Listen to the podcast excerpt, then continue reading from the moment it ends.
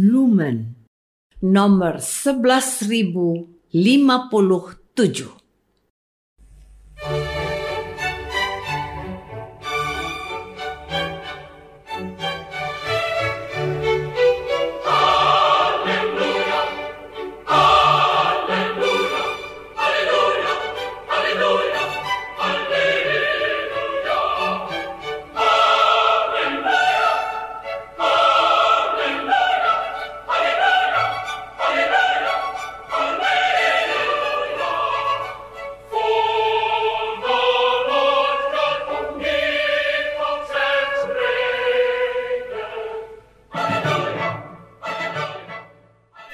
Saudara pendengar di segenap penjuru tanah air, selamat bergabung dengan Lumen Indonesia. Lumen Indonesia siap melayani Anda setiap hari. Saudara terkasih, marilah kita bersatu dalam Tuhan kita Yesus Kristus yang tidak berubah dahulu, sekarang, dan selama-lamanya. Allah Sang Maha Rahim mengasihi dan menerima sebagaimana adanya kita Allah Bapa kita di surga senantiasa bersedia menolong, menghibur, dan meneguhkan kita dalam menghadapi segala permasalahan hidup sehari-hari.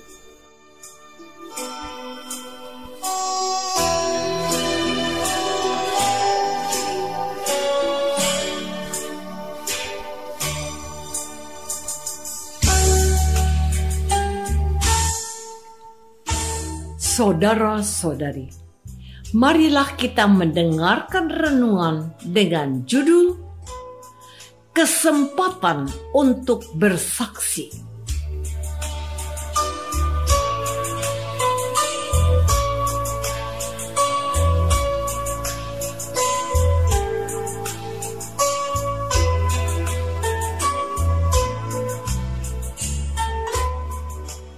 yang berdasarkan pada Injil Lukas bab 21 ayat 13 sampai 15.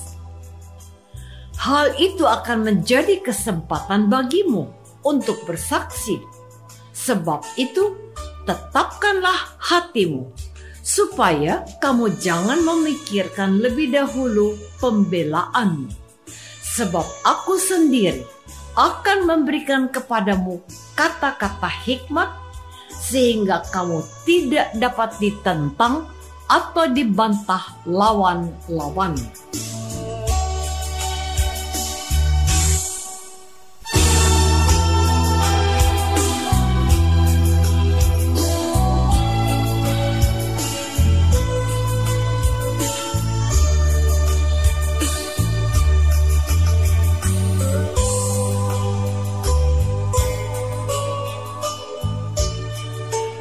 dalam nama Bapa dan Putra dan Roh Kudus. Amin. Saudara-saudari terkasih dalam nama Tuhan Yesus Kristus. Minggu yang akan datang, kita akan memasuki puncak penanggalan tahun liturgi dan dirayakan sebagai Hari Raya Tuhan Yesus Kristus, Raja semesta alam. Pada hari Minggu biasa ke-33 ini, kita diingatkan akan rumor kapankah kedatangan Tuhan Yesus itu. Tuhan Yesus sendiri pernah berkata bahwa tak seorang pun tahu tentang kapan datangnya hari itu, kecuali Bapaknya. Tuhan berkata, Waspadalah supaya kamu jangan disesatkan. Sebab banyak orang akan datang dengan memakai namaku dan berkata, Akulah dia.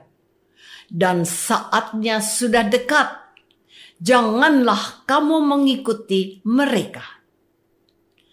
Beberapa puluh tahun yang lalu, di Korea Selatan ada seorang pendeta yang mengajarkan tentang hari kiamat yang akan segera terjadi. Ia menetapkan harinya dan para pengikutnya yang loyal akhirnya percaya dan melakukan bunuh diri massal. Ajaran sesat itu tidak terbukti. Bahkan sampai hari ini kita masih baik-baik saja. Peringatan Tuhan ini haruslah menjadi perhatian kita. Tapi apakah yang bisa kita lakukan untuk menyikapi hal-hal seperti itu? Saudara-saudari terkasih, kita tidak tahu dan tidak dapat memastikan kapan kedatangan Tuhan pada akhir zaman itu. Namun, satu pesan yang ditinggalkan oleh Tuhan Yesus bahwa kita harus selalu dan tetap memberikan kesaksian akan kasih Allah kepada semua orang. Kenyataannya bahwa kehidupan beriman umat perdana yang percaya kepada Yesus ditandai oleh penolakan, penangkapan, dan penganiayaan oleh orang-orang yang tidak bisa menerima ajaran Yesus dan bahwa dia adalah anak Allah yang turun ke dunia. Tuhan berfirman, tetapi sebelum semuanya itu kamu akan ditangkap dan dianiaya. Kamu akan diserahkan ke rumah-rumah ibadat dan penjara-penjara. Dan kamu akan dihadapkan kepada raja-raja dan penguasa-penguasa oleh karena namaku. Hal itu akan menjadi kesempatan bagimu untuk bersaksi. Sebab itu, tetapkanlah di dalam hatimu, supaya kamu jangan memikirkan lebih dahulu pembelaanmu. Sebab aku sendiri akan memberikan kepadamu kata-kata hikmat, sehingga kamu tidak dapat ditentang atau dibantah lawan-lawanmu. Saudara-saudari terkasih, penderitaan dan salib karena percaya kepada Tuhan Yesus menjadi makanan sehari-hari orang-orang yang menerima Yesus sebagai juru selamatnya. Tidaklah mudah menghidupi iman akan Yesus, anak Allah yang turun ke dunia dan disalibkan. Dia disiksa, dia menderita, dan akhirnya dia dibunuh. Namun, tiada henti-hentinya Tuhan Yesus meneguhkan para muridnya sebab dia telah bangkit dan menampakkan diri kepada mereka. Ia menampakkan diri kepada sepuluh muridnya tanpa Thomas dan kemudian ia menampakkan diri secara khusus kepada Thomas yang tak sudi percaya kalau tidak melihat dengan mata kepalanya sendiri bahwa Yesus itu bangkit. Tuhan Yesus datang lagi dan menegur Thomas. Katanya, "Karena engkau telah melihat Aku, maka engkau percaya.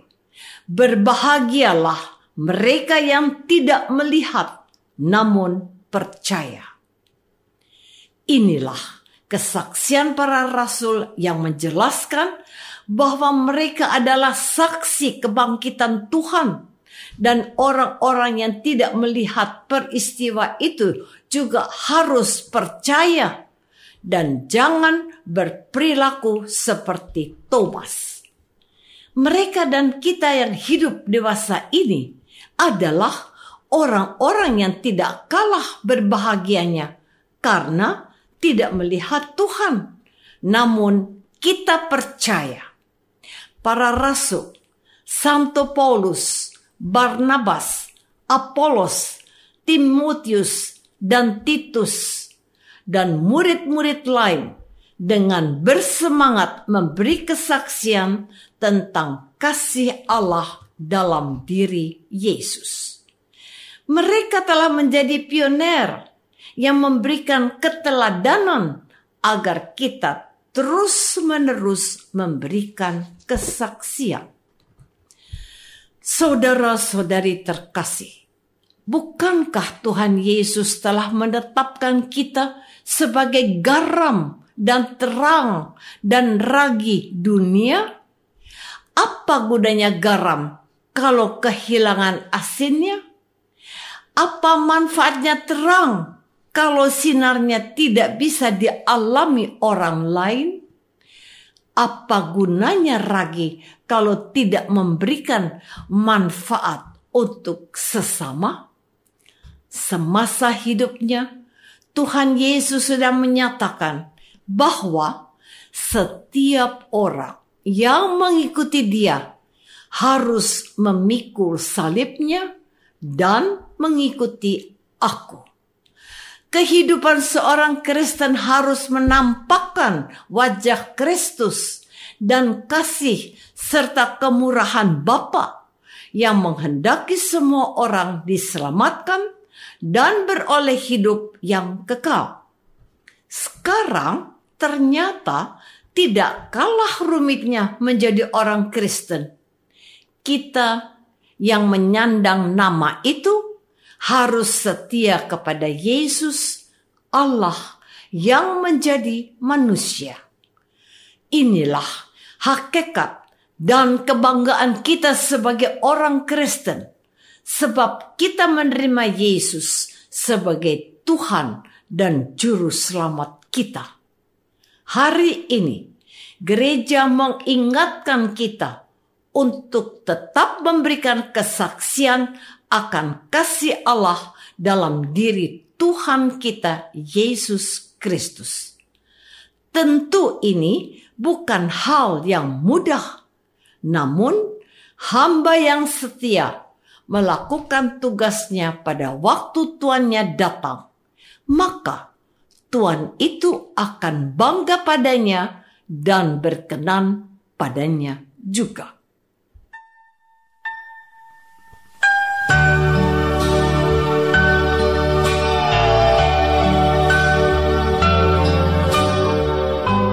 Saudara terkasih, marilah kita masuk dalam saat hening sejenak untuk meresapkan renungan yang baru saja kita dengar bersama dalam kehidupan iman kita masing-masing.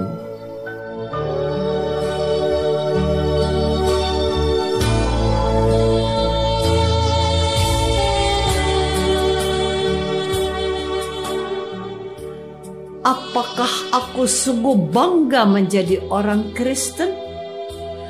Apakah aku tidak malu memberikan kesaksian tentang imanku kepada mereka yang menolak Yesus? Marilah kita berdoa.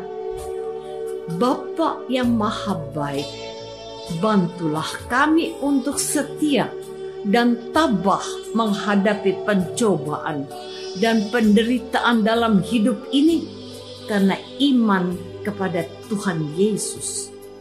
Kuatkanlah dan tambahkanlah iman kami, sebab dialah Kristus, Tuhan dan pengantara kami. Amin. Semoga kita semua selalu dinaungi dan dibimbing oleh berkat Allah yang Maha Kuasa, Bapa dan Putra dan Roh Kudus. Amin.